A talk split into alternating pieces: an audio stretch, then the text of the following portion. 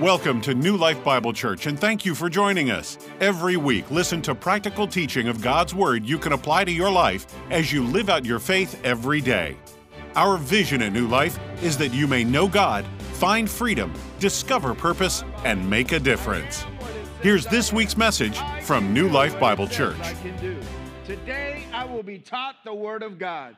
I boldly confess my mind is alert, my heart is receptive. I will never be the same. I'm about to receive the incorruptible, indestructible, ever living seed of the Word of God. I will never be the same. Never, never, never. I will never be the same. In Jesus' name, amen, amen. Lord, I just pray for your word to be delivered by you this morning. That I would just be an instrument in your hands, Father, and that you would speak to the hearts of these people, your people Lord, I pray, Lord, that the word would fall unto their hearts and bear much fruit. I pray that we would truly never be the same and that we would be doers of the word and not just hearers. In the powerful name of our Lord and Savior, Jesus Christ. Amen. Amen. So I've ministered a word, uh, actually, this uh, same title, bitter or better. I've done seasoned or poisoned. The seasoned or poisoned one that I've done. It's, it's probably on our app. It's a couple of years old, maybe. Uh, the Season or Poison one, I was just talking about uh, Tony Cooke this morning. I, I, believe he has a book called Season or Poisoned. And uh, I read it years ago, and, and uh, I felt the need of ministering that word towards the end of the year. Now, these times, uh, that we're in, uh, uh, you know, in December, the end of the year has come. Uh, a lot of us are sitting here thinking, well, you know, it, it, don't say it out loud, but what was your New Year's resolution for 2023, right? Is that even, you know, did it make it past February? right? As you can tell, mine didn't work, right? I have to have to do that again. So I have to give that that New Year's resolution is what they call it, right? But how many of you know that January 1st is not, everything is not new on January 1st. Right? You still got to pay your mortgage. You still got bills coming in, right? Your kids are still misbehaving. You're still trying to work out issues in your marriage. You're still, all those things are still there. But we love new beginnings. We love it when it's like brand, everything's going to be brand new. Woohoo! For some of us who still live a certain way, you know, still have a little bit of the world in you, uh, you start the new year with a hangover, which I used to do many, many years ago, and I don't understand that. I don't want to be, I don't want to walk into 2024 with a headache and, and you know, hugging the, the toilet. So uh, we don't do that anymore. But we think that it's all going to be new. Like it's all, let's celebrate something that's going to be new. And then a week into it, into the new year, we realize things aren't really all that new. But you know why they're not? It's because we have not changed. See, when Jesus comes into our lives, we've had the gospel preached to us in such a way that I would like to apologize for myself or any other pastor who has preached the gospel this way, where if you accept Jesus, everything works out. Your whole life, oh, you'll be, man, it'll be awesome. Your mortgage will be paid off. Your, your wife's going to do everything you tell her to do because she's going to submit, as the Bible says. Your kids are all going to start coming to church, and, and everything's just going to work out. You know, everything's going to be great. There's going to be peace, hope, and love in your life from now on. How many of you know that's not true? Right? And we give that so because we want people, the motive is there. The motive is let's get them saved. Let's give them something good about Christianity so that they would come to know Jesus as their Lord and Savior. But you know that your circumstances don't change, but something does change. You do. Now, how you approach these circumstances and how you approach these issues in your life and these problems and these things is completely different because now you have hope to be able to do it. You have the peace to be able to do it, right? It begins to change who you are. And listen, you know, we love to run around and blame the devil for everything, don't we? Yeah. Oh, the devil's really been on. Oh, yeah, the devil. Oh, yeah, the devil. There's this Christian comedian. I heard him on the radio the other day, and he came out and he says that this lady uh, went to the front of the church and she says, I got a song for y'all. And uh, she went to sing, and, and it was really, really bad and she's singing and singing and then you know at the end Everybody was just kind of looking at her like she doesn't really think that was good, right? And she goes, The devil's been attacking my voice. You know, and he makes all these noises and he makes a big joke out of it, right? And, you know, the devil, the devil, the devil. And, uh, you know, and then he said, he's, the Lord gave me that song, y'all. And he says, Can you give it back? was, was the whole premise of the joke. But, um, you know, we want to blame the devil. And a lot of times the circumstances that we're in and the things that we go through are our own fault. We're not perfect. We're going to make mistakes. We're going to do things, right? You can't spend money you don't have for years and then cry out to the Lord and says, The devil has attacked my finances. Well, no, you got yourself into debt, and that's okay. Now you got to get yourself out. Yourself out. Not rebuke the devil out of your finances. You're going to spend your time doing that and you're going to keep spending money, right? You got to get yourself out of that circumstance. So we end the year, and the question is are you bitter or are you better? So, I, like I said, I've ministered this before, and I went through the, this, the, the message again, and I, I restudied it, and, and I ended up with a two part of this, which I haven't had before. So, today is bitter or better, part one, right? So, we see much hurt and many things, and hurt touches our lives. How many of you know that you've been hurt? Uh, you may be going into this uh, beginning of this year uh, hurt by a family member. Maybe you lost a family member. Maybe this was 2023 was the year of divorce. You know, we, we want to go back to 2020 and, and, and continue to blame COVID for everything, but I think those times are over. Can we, can we stop doing that? Okay, thank you. right? We see some good. Sometimes we see good in our lives, and it touches our lives also. It is a decision that we make during these times of hurt, these times of pain, these times of betrayal. Don't raise your hand. You've been betrayed this year by someone, maybe someone even close to you. In order to properly enjoy the good times, you must learn to be better during the bad times, not bitter. See, there's going to be both. There's going to be trials and tribulations, right? We all have that. The Bible says we do.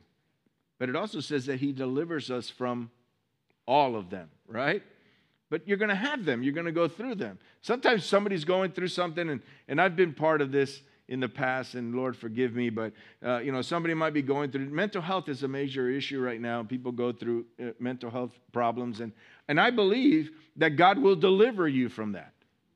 I believe that there's a, a, a, a hope and a faith that will deliver you from that completely because healing is for every part of the body, including your mind, your soul, right? That you may prosper in what? Your body, your soul, and your spirit. It doesn't even mention money.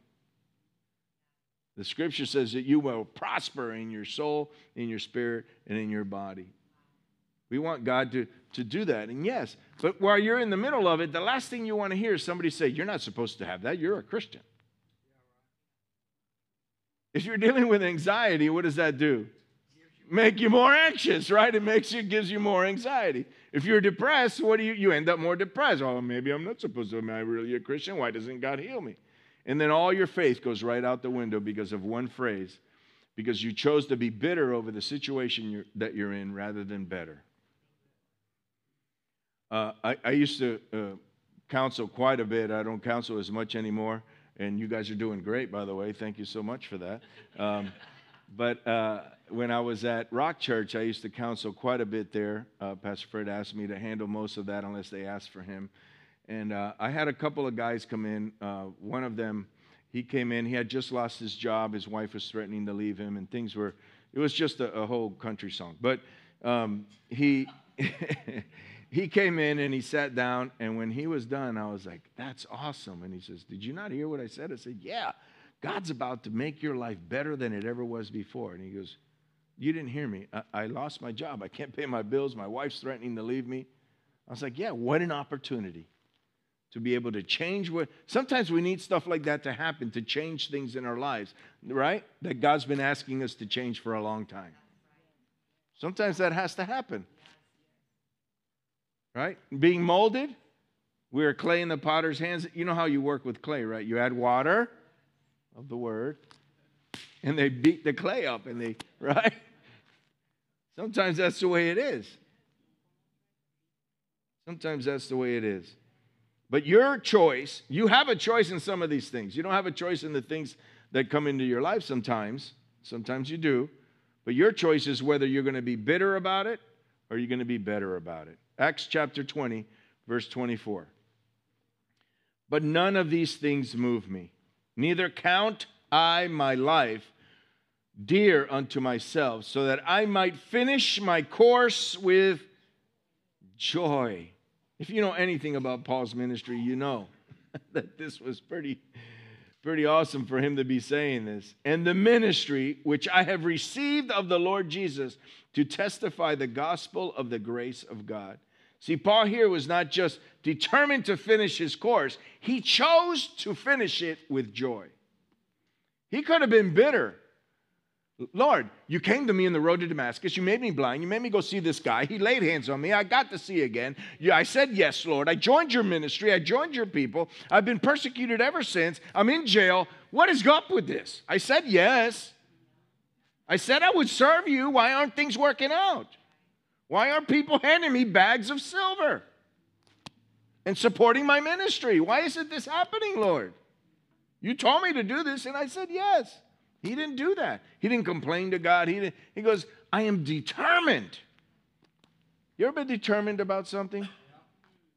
I am determined to finish, but not just finish. I'm going to finish with joy, with a big smile on my face. Right?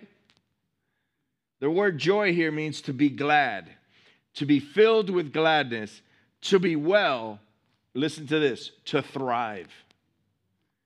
You choosing joy will cause the other areas of your life to thrive. You're wondering why things aren't working out? Rejoice, I say, and all rejoice. How many of us envisioned a different outcome this year? Here we are in December. It's like, man, in June, I was like, it's still time. There's still time. Things could still change. You know, September, oh, we're almost there, but Lord, I know you're going to do something. November, uh, December, oh, I guess time's up. Things are still like they were last year. But you're letting that determine whether you're bitter or you're better. Do you even remember what the, your New Year's resolution was? Are you bitter or better about it? Are you still paying for your gym membership that you never used. It's like an incarceration, right? It's so hard to get out of that thing. You call and people don't answer, and then they want to keep taking the money. You know, you finally end up just going to close my bank account, open another one so they can't take my. Why are you guys laughing? You've done this. I didn't expect such a response. I'm going to cancel that credit card so they can't take the $10 a month anymore. Arriving at the finish line of life with this kind of joy and being better requires some maintenance maintenance of the soul. You will have to check your oil, the transmission fluid, the tires, radiator, and replace as needed. You have things in our lives that really need to be replaced. We need to go in there and check. You know, you can you can drive a car without changing the oil for a very long time but eventually it's going to shut down, break, engine seize up, right? Sooner or later, something's going to happen that's much more drastic than changing the oil right now. I always taught my kids, I said, spend a little now on your car or spend a lot later, right? Fix it now, do, it, do the maintenance now, or you're going to pay a lot more later. It's better to pay a little bit now in your life and, and, and change some things and reverse some things that are going to make you more joyful and better rather than bitter than to wait for it to explode. Life is going to give you many opportunities to become bitter, but you have a choice. Did you know it was your choice? We, we, we want these things to just happen. Do you know what happens when you ask for patience? Huh? You get tribulation. Patience comes by Tribulation, that's what it says. I don't ask for patience anymore. Right? Don't ask for patience anymore because that's how it comes. It comes through tribulation. But you know that you can either get patience out of it and grow and become better, or you, be, you can become bitter and become angry, become impossible to be around. But none of us, I'm not, none of us are here. I'm preaching to the choir, right? James chapter 1, verses 2 through 4 says, My brethren, count it all joy. Count it all joy, all, count it all, all joy when you fall into various trials. What? Knowing that the testing of your faith produces patience. But let patience have its perfect work, that you may be perfect and complete, lacking nothing. Do you see what has to happen before you end up in the city of no lack? You ever heard of that? I want to live in, in the city of no lack, right? No one wants to lack. But how do you get there? You endure various trials, you get patience. Patience has its perfect work, makes you perfect and complete, and then you lack nothing. So, are you finishing your course with joy, or is your course finishing, finishing you? I'm going to ask again. Are you finishing your course with joy, or is your course finishing you? Are you becoming bitter, or are you, are you getting better? Bitterness is a poison that kills the soul slowly. It's not one of those like that you just drink and or you take boom and you're dead, right? It's something that comes in slowly kills you. Once you let bitterness in your heart is like a seed, and then the roots start to grow in, and then a, a tree starts to grow in, and before you know it, and believe me, you can see the tree. You can don't don't nudge your spouse next to you or anything like that right now, but you know, you can tell when someone is bitter. It's very difficult to hide. Right? You can tell because it becomes like a big deal. It's a big tree that grows out of your heart. It kills you slowly. Before you know it, you're there and you're like, how did I end up here? Acts chapter 8, 22 through 23. Repent. Everybody say that. Repent. You never say that with, with like gusto. It's not like like prosperity, you know. it's not like joy. Woohoo! Repent. Say repent, repent. repent therefore if this your wickedness and pray God if perhaps the thought of your heart may be forgiven you for I see that you are poisoned by bitterness and bound by iniquity which is unrighteousness you're poisoned by bitterness and bound by iniquity. Acts 14, verses 1 and 2. Now it happened in Iconium that they went together to the synagogue of the Jews and so spoke that a great multitude, both of Jews and of the Greeks, believed. But the unbelieving Jews stirred up the Gentiles and poisoned their minds against the brethren. Can I take a little rabbit trail here? Is that okay?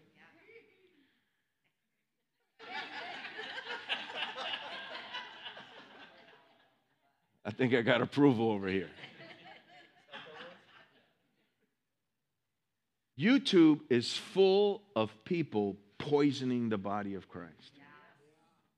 Full. Now, I use YouTube. I go and I listen to certain, there's certain preachers I like to listen to, and they're the, it's the easiest place to find it. Rather than go to their web page and then try to find their right. You just go to YouTube. You can find me on YouTube. The other day, I think it was Sammy, right? He, they were in there playing or something, and they turned on the TV and, and they went to YouTube, and boom, I showed up because it's under the church's YouTube page, and I showed up, and Pastor Rick's on TV. He's famous. If he could look at the little things, he says, he got 30 views. I have shorts that uh, Gus has made that I've got over a thousand views. So, does that make me officially an influencer? Am I an influencer now?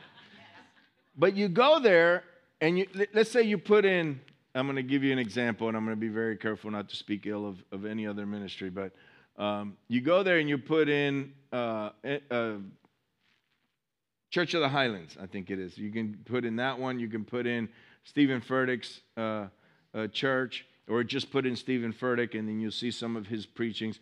That man has some nuggets, man. Sometimes he says things and I'm like, wow, you know, I don't know where he got that. But then as he gives you scripture for it, it's just powerful. And then there's some things that I don't agree with, and I'm sure there's some things he don't agree with if he ever listened to me, which he wouldn't. But um, anyway, I'm not bitter about it.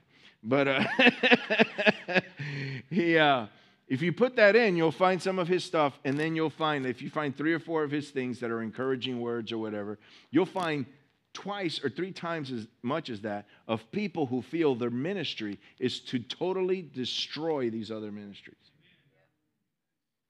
And they pull out their Bible and they tell you they sound like teachers. And I can't find that in the Bible. I cannot find that ministry the fivefold ministry is to encourage and to build up and to and to uh, get people to become part of the ministry and to disciple them and to it's always for good. I can't find that ministry of destroying another ministry. I don't think God's involved in that. I think people who lose their way end up destroying their own ministry. Right? Isn't that how usually it happens? But you can go there and you can see all these different things that are that people are just they take it on and they and they try to destroy each other.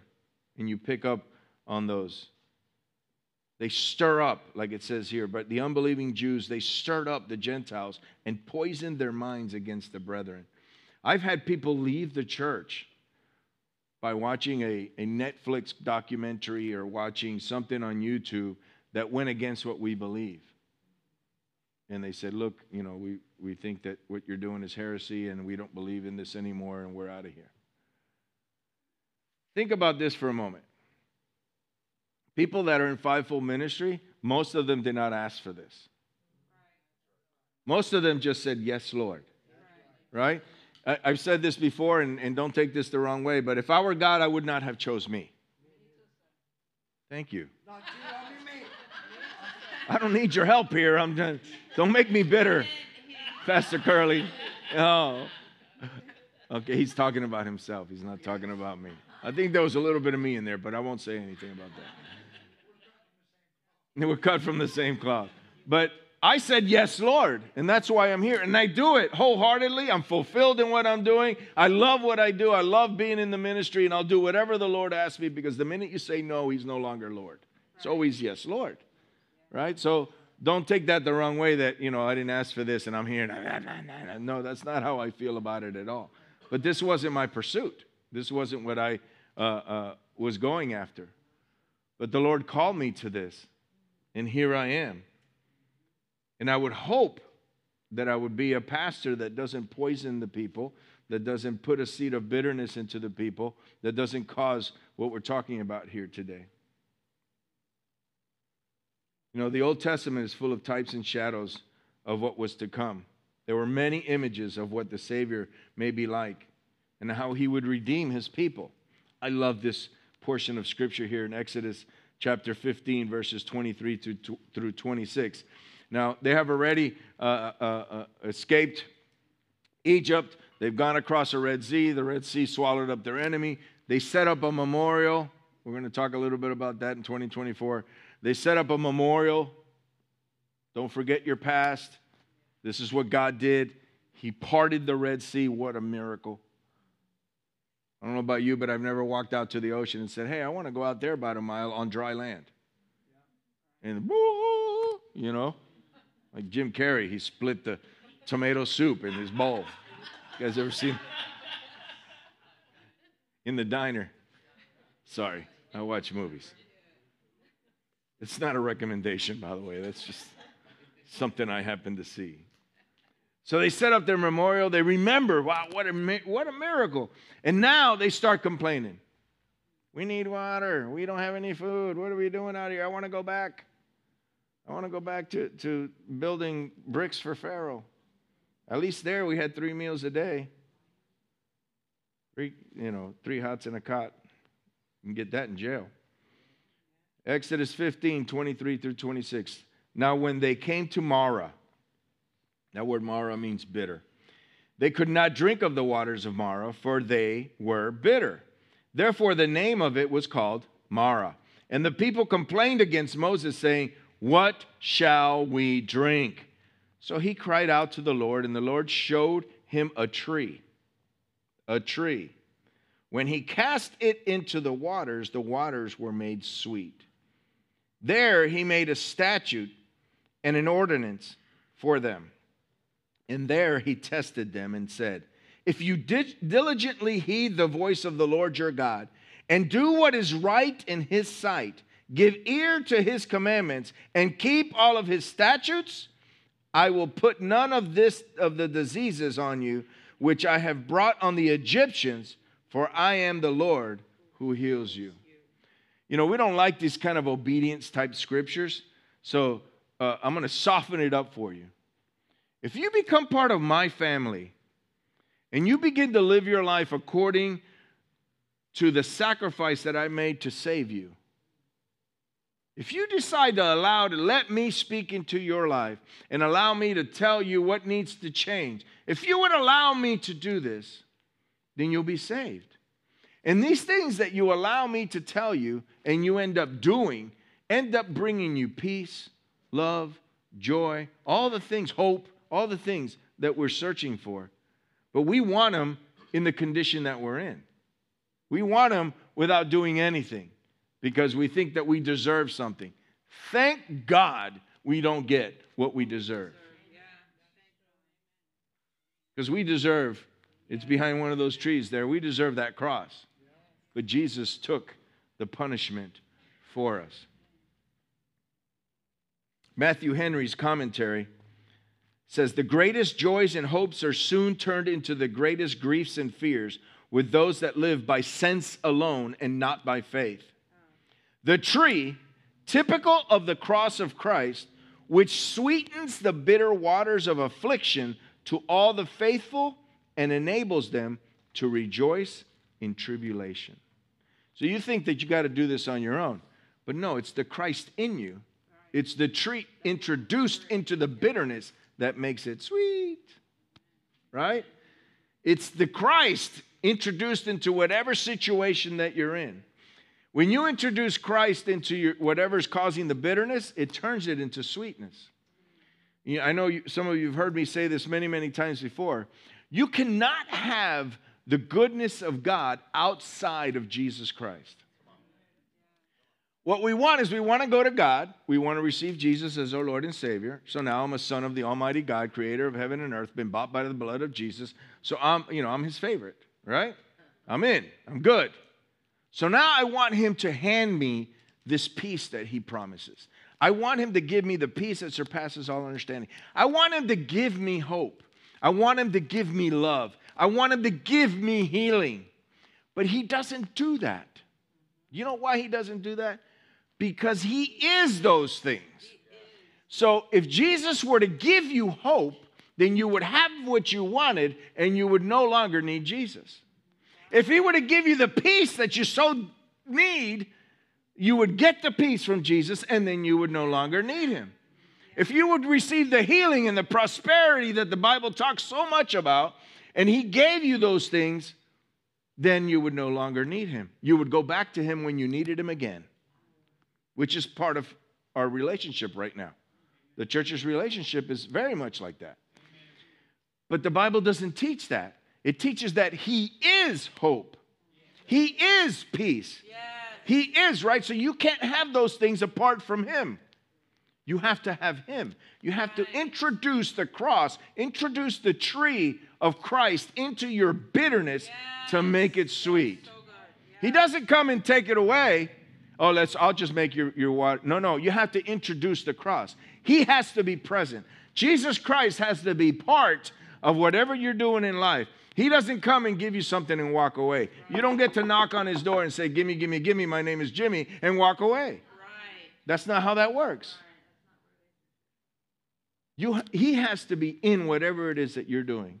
Then the prosperity becomes exactly what God intended it to be. The healing comes with him, not aside from him. Right. We want him to give us this thing, and it doesn't happen. You know why? Because you have not allowed Jesus to be everything in your life. You've made him into something you keep in a closet and you go there when you need it.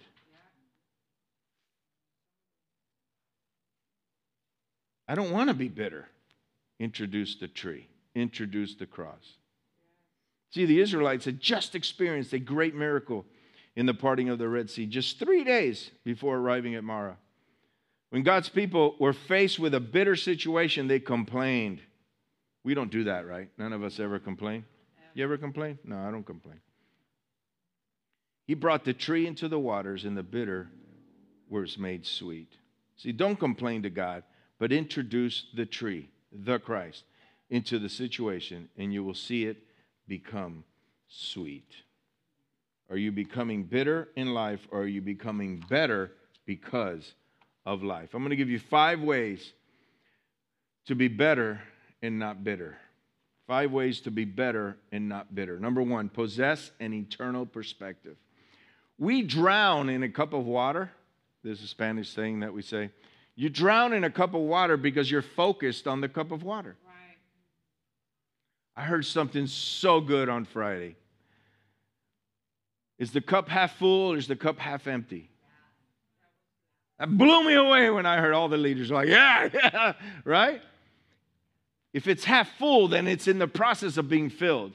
If it's half empty, then it's in the process of being poured out. I'm half full because I'm in the process of growing. I'm in the process of being filled.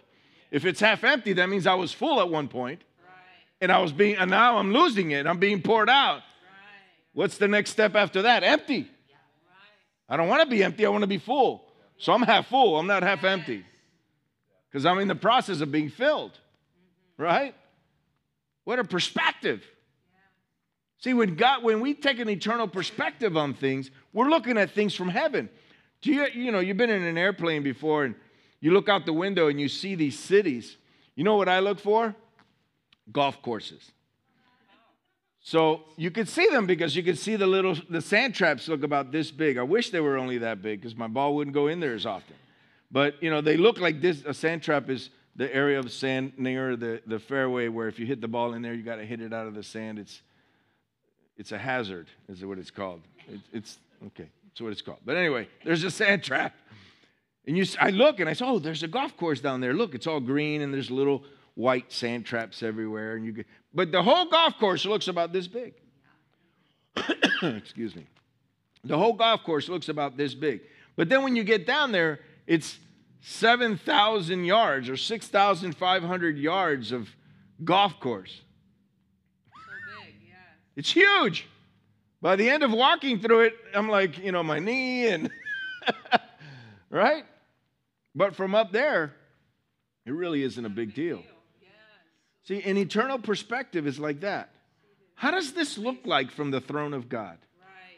How does your situation look like from the throne of God? You know, something else that we do and, and uh, it makes us feel better is, you know, some, somebody is in worse shape than you are. Well, that's terrible. Because why am I going to feel better about somebody having a worse life than I do? Yeah, right. Or we hang out with people who are more of a sinner than we are so that we can wash ourselves with their sins. When, the, when we're only supposed to wash your sins with the blood of Jesus. But we use their sins because now I'm not as bad as them.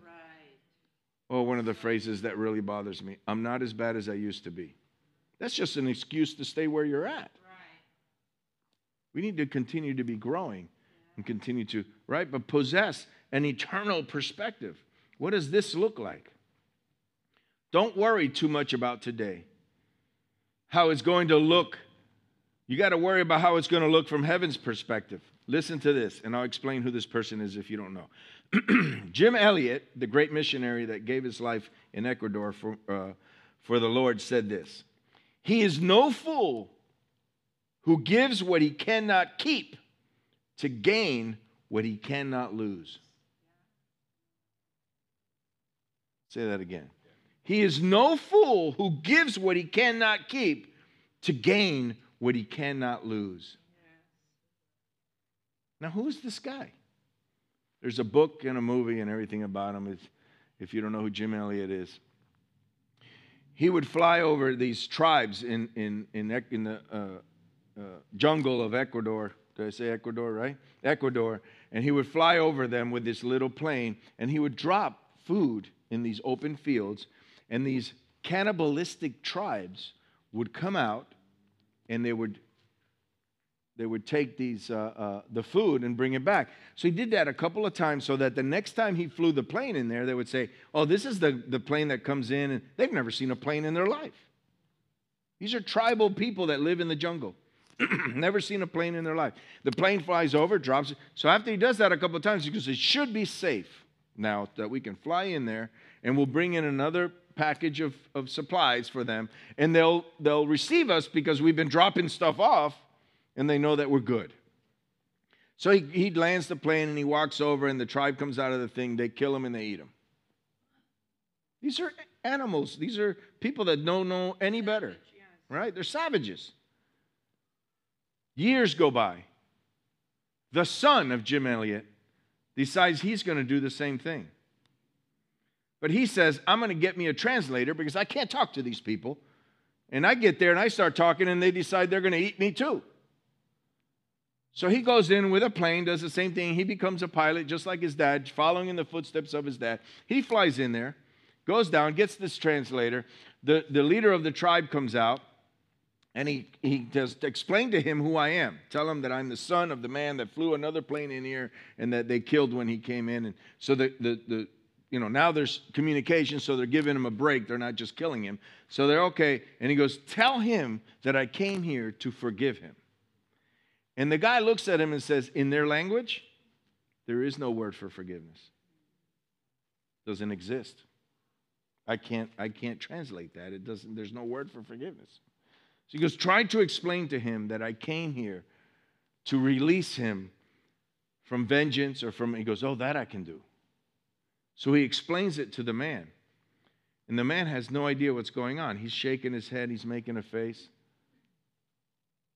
So the man invites Jim Elliot's son into the tribe. They go into the, into the jungle, and he's thinking, That's it, I'm going to die here where my dad died. And he begins to explain to his tribe what he came there to do. And they're all like, What? No, that's not how it works. When somebody does you wrong, if they steal a mango from your mango tree, you go kill them. That's just what happens out here. If they cross over into your part of the land, you spear them down and you kill them. Their trails between the villagers there, between the tribes, was called the trails of blood because so many people were being killed between the tribes out there. They were called trails of blood. Well, this man, this tribal leader, gets absolutely saved, meaning radically saved. Finds out about this Jesus that he's never heard about, a God that created everything that he's never heard about. But he got it. He was like, I, I get this. I, and he says, I'm going to begin to go down these trails and talk to the other ones. And they're like, You can't go down that trail. They're going to kill you. He goes, But I have this message that they've never heard before. And he goes, And I'm going to change the name of these trails. They're no longer the trails of blood, but the trails of love and I'm going to go bring this to the other. And he began saving all the different tribes. I had the honor of meeting this tribal leader at Rhema. They brought him in uh, to, this, to the class when we were there at Rhema. They put a suit on this guy. Can you imagine? He's used to wearing an ephod, if that. You know what an ephod is? Is a little towel that they put in with a string. That's that's that's pretty much. I mean, he's that's he's wearing a lot at that point, right? For them. They put a suit on this guy, and so he would come out on the stage, and they had a translator. And at this point, he spoke a little bit of English because now the, the missionaries are going there and everything, and he's learning English. And he's about this big, really dark skin, rough. You know, he looked like like crocodile skin. I mean, he was just his hair's all a mess and everything. And he went to stand up front, and then we look, and he's the one thing they could not get him to do was put on shoes. I will not put on shoes. He, I don't know how he made it, but he got on an airplane, went through the airports and everything, came to the United States barefoot, without any shoes on at all. But he was standing there without shoes on in a suit, and he was, you could tell he was like, you know, getting uncomfortable with this thing, wearing this suit. And he was able to share this story with us and how he changed the name of those trails. See, Jim Elliot's son could have taken what happened to his dad and became bitter for the rest of his life against missions, against God, against the church that sent him there. He could have become bitter at anything, but he took an eternal perspective and he looked down and said, My dad gave his life for these people. I got to try. Why? Because he was not bitter, he was better. And his dad is the one who wrote, He is no fool who gives what he cannot keep to gain what he cannot lose. Number two, live free from envy and embrace a life of gratitude. This is big in the U.S. We are materialistic people. We're always looking on the other side of the fence. You know, if the grass is greener on the other side of the fence, they got a higher water bill. That's all that's going on there. They're paying more for water. That's all right? Live free from envy and embrace a life of gratitude. Quit looking at what other people have and begin to be grateful yes. for what you already have. You'll be so happy. You know, I, I see this. Uh, I worked in the homeless ministry for three years, and I saw this quite a bit. And, uh, uh, you know, there were those that were bitter and, and sad and, and, you know, and uh, uh, ready to take their own lives. And it happens a lot amongst the homeless. But there were some that were just like, big smile on their face you know, and uh, there was one guy, uh, George Smith, and that wasn't his real name, but he refused to give us his name. But he would show up for showers every morning early, and if he got first on the on the list, because you know we had a list, only 25 people could take a shower at the at the homeless uh, shelter I used to run, and uh, uh, he would he would smile because he was, I get hot water. He lives on the streets. But after about two or three people, the rest of the people are taking a lukewarm or you know cold shower because there's only enough hot water for the first few showers. So he was always smiling, and he got in to eat. Oh, today, oh, did they make did they make bread pudding? George Smith would smile from ear to ear, and I'm thinking, look at him celebrating bread pudding. He doesn't have a roof over his head. Now, granted, it's the best bread pudding I have ever had. All right, the lady that cooked in there would take old not expired, but old Krispy Kreme donuts and make bread pudding out of it. Oh my Lord, she would make my own. I'd make, she'd make these big trays for them, you know, because we fed three to 400 homeless people every day. 300, three to 400 meals would go out every day. And uh, she made me my own because I don't like raisins. She would put raisins in the other bread pudding, right? The, but in mine, she would just make my own. I'd bring it home, and oh my Lord, so good. Quit looking at what other people have and begin to be grateful for what you have. Number three, be a person with realistic expectations. This is what faith does. It gives us unrealistic expectations outside of what the Word says. See, our faith should be based on the Word. Faith comes by hearing, and hearing by the Word, right? But you know, we're, we're a $15 an hour janitor at a school, and we're, we're going to a Mercedes dealership and walking seven times around a $200,000 Mercedes, asking God to give us that Mercedes. That's foolishness and presumption altogether. There's a great book called Faith, Foolishness, and Presumption. Sometimes we just step out there. Now, does God say He'll provide for us? Yeah. Does God say, so if you have a car and it's not a $200,000 Mercedes and you're able to drive here today, be grateful. Yes. You know how I know you're grateful? It doesn't matter how old your car is or how beat up it is, you keep it clean, you take care of it, you change the oil, you put gas in it. Because when you're ungrateful for something, you don't treat it very well. And if you want God to give you something better, you better take care of the one you do already have. Right? Number three, be a person with realistic expectations. So Martin Luther King Jr. said this We must accept finite disappointment, but, but, but never lose infinite hope. That was incredible, man. We must accept finite disappointment, but must never lose infinite hope. So it doesn't matter how disappointed you might be, if you're full of hope, it doesn't matter things will be better tomorrow. God's going to show up. We've lived like that. We've lived like that. And God always showed up. Granted, sometimes our expectations were not as great as they were, but God still honored our obedience and provided for us. Be a person with realistic expectations, and you won't be bitter, but you'll be better. Number four, value the significance of small things. Learn to be content for the small things. It's hard to do because there's so many things nowadays.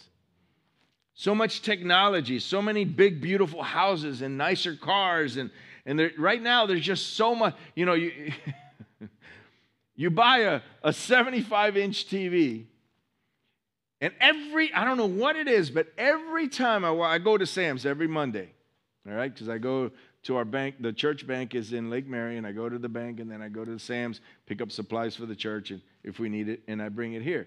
So when you go into Sam's, what's the first thing you see to your right? TVs. You know, all the guys. TVs. The women are like, I don't know. I'm looking to the left where they have sales on cookies and you know and all that other stuff.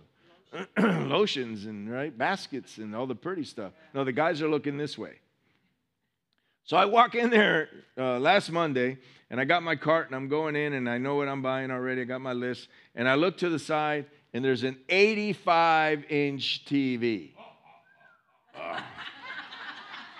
now listen, I have a 75 inch TV hanging on my wall that was a present from my mom. All right, I have, yeah, because she wanted to watch football on a bigger screen. So. That's a lie. You lying to me. Why are you telling people those things? So I'm in trouble, you know, guys. I need you to walk me out to my car. I'm getting a spanking today. So I got this 75 inch TV on the wall, and I'm walking into Sam's looking at an 85 inch TV going, man, that's nice. Look how thin that thing is. It's so thin. $988 for an 85 inch TV.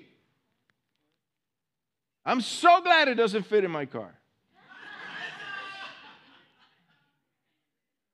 Incredible. And then I get around the corner and I'm like, what an idiot. I'm talking to myself. What are you doing? You got, you know how many TVs are in our home?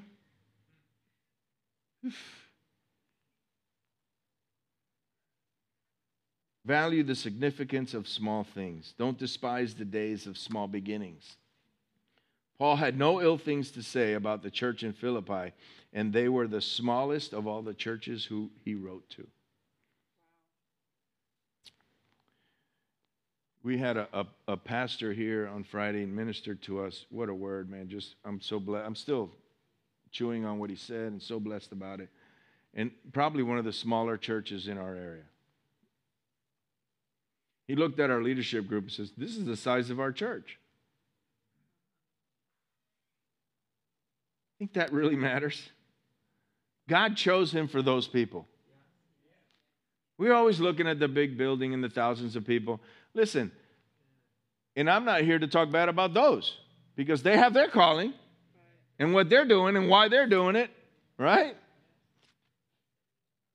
I'm not envious of them. If the Lord said, I want you to, you know, to be, for your church to grow into a huge, you know, I'd fight.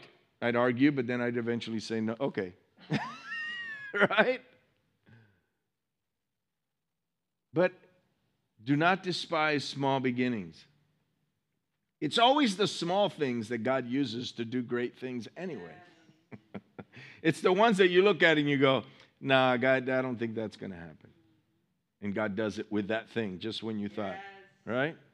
The smallest of all the churches he wrote to Philippi. And it's, it's one of my favorite books, the books of Philippians, because it's a feel good book.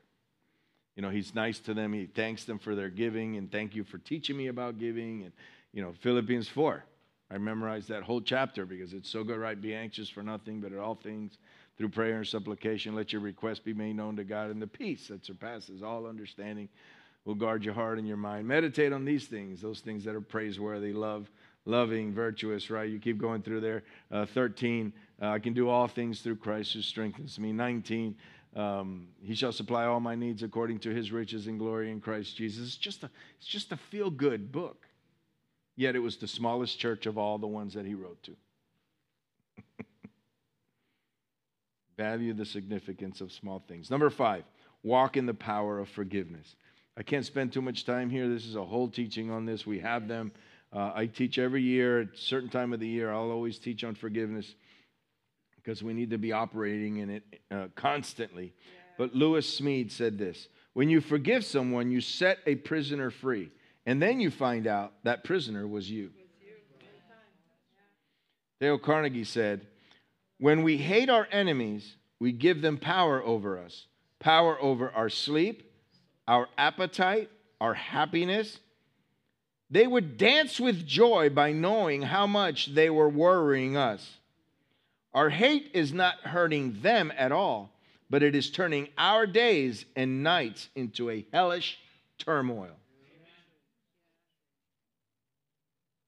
The question remains how are you going to live your life?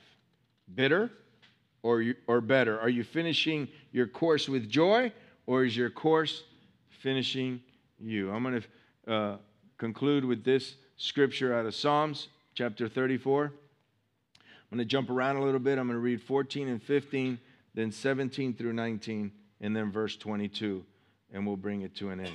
Would you guys mind standing for this? If, if we could read this last portion, and then we're going to pray. Psalms 34, beginning 14. Depart from evil and do good. Seek, seek peace and pursue it. We're always asking, how about we seek it and pursue peace? The eyes of the Lord are on the righteous, and his ears are open to their cry. The righteous cry out, and the Lord hears and delivers them out of their troubles. The Lord is near to those who have a broken heart and saves such as have a contrite spirit. Many are the afflictions of the righteous, but, but, the Lord delivers him out of them all. The Lord redeems the soul of his servants, and none of those who trust in him shall be condemned. What a great opportunity to release our bitterness this morning, even if it's just a little bit. I found out probably years ago is when Robin Williams took his life. And I was like, here's a guy that's just hilarious. He's always in a great mood, always right. And I found out that many comedians, people who make other people laugh, are dealing with depression, and they use this form of comedy as something to, to cover up their own bitterness and their own uh, uh, uh, uh unforgiveness and, and their own depression, their, everything that they cover it up while using comedy. Like, man, that's pretty incredible because you could be funny when you're happy right? But how is it to be funny when inside you're black and dark and bitter and hurt and betrayed and holding unforgiveness and sad and just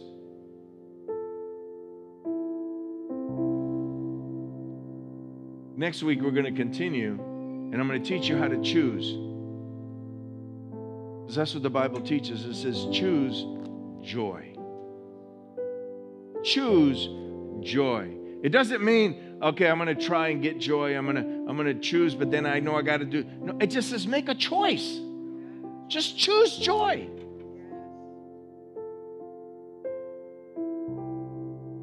Unto us unto us a son is given, right? Unto us a child is born, unto us a son is given. God gave us his son joy was born on Christmas Day. So when you choose joy, what are you choosing? You're choosing Jesus because he comes with that, right?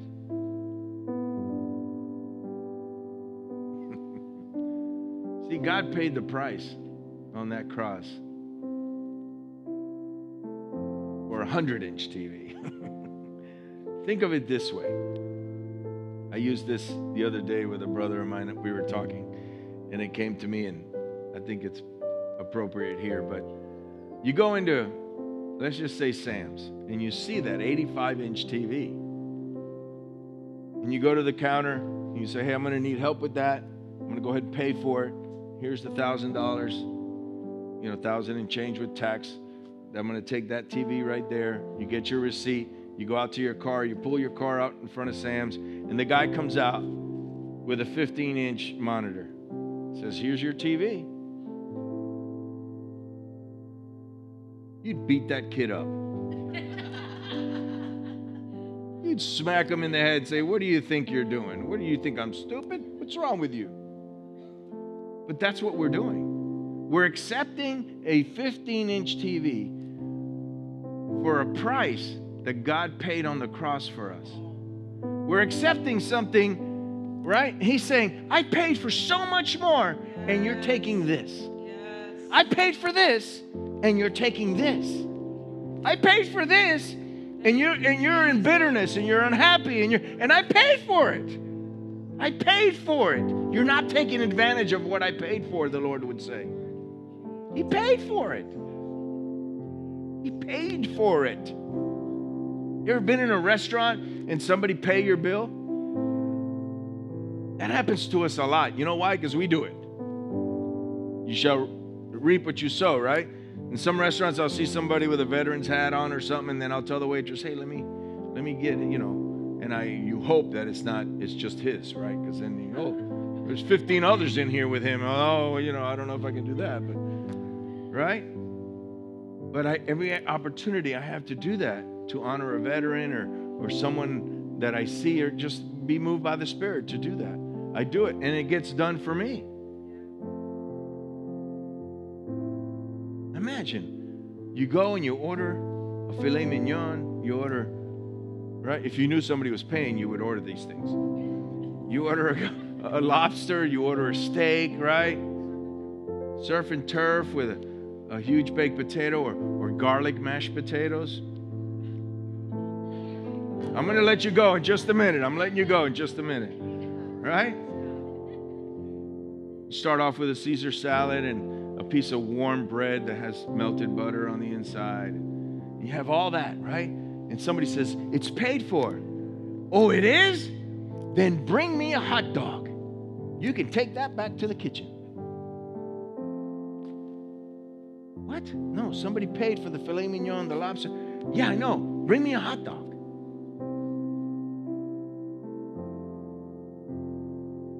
Do that. We settle. And God said, I paid for the best. I paid for it with my only begotten Son, that you would be able to live in joy. Just choose the joy.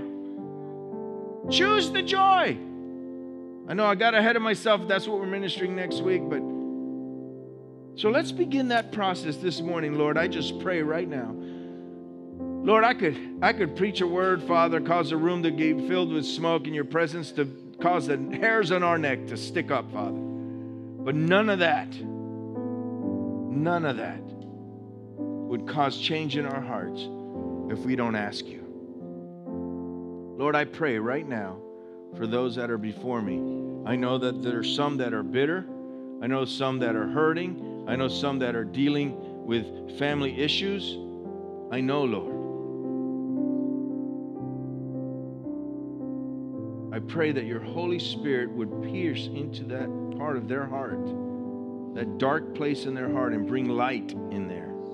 It would uproot bitterness right now in Jesus' name. And that still would not be enough, Lord, because we make a choice today to be full of joy no matter what's happening. I refuse to be poisoned by bitterness. Say that with me. I refuse to be poisoned by bitterness. Jesus. Taramandere Shibadorokoto. Yamarabasoto Shimande.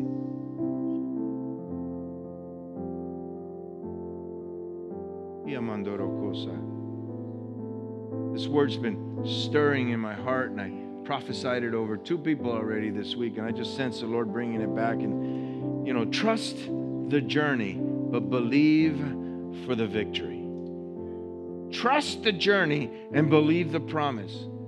See, God promises that He will deliver us. God promises that He has already delivered us. God's promises are yes, and in Him, amen. Done, finished. But we don't trust the journey. And in that journey, we, we get bitter, and we get angry, and we lose heart, and we grow weary. But God says, don't do that. Just believe. Be joyful in the midst of the, of, the, of the journey. Be joyful in the midst of the things that are not going so well. Rejoice, said Paul. Again, I say, rejoice while I sit in prison. Come on. If you're in prison, that's probably the last thing you're going to write. Rejoice, because I'm rejoicing. Yeah, right. He said, We're going to come and we're going to get you out of prison. He says, No, don't worry about me. I'm good. Every few hours, they bring me a new person, a new guard. And every few hours, I get to preach the gospel to that guard. What a perspective. When he writes to Philip, they tell him, well, you know, let's, let's see what we can do about getting. He goes, no, no, no, no, no, no. I'm in prison with purpose. What? It's okay. Rejoice. I say again, rejoice. We could learn something from that.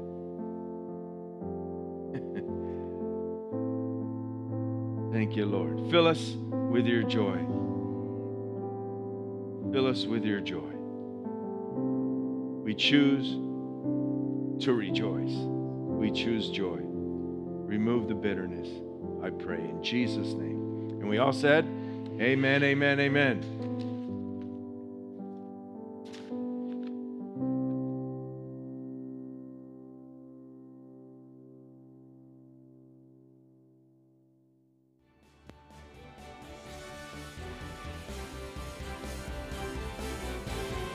Thanks for listening to the New Life Bible Church podcast. If you're ever in the Central Florida area, consider this a standing invitation for you to join us. We would love to meet you. Services are Sundays at 10:30 a.m. and Wednesdays at 7 p.m.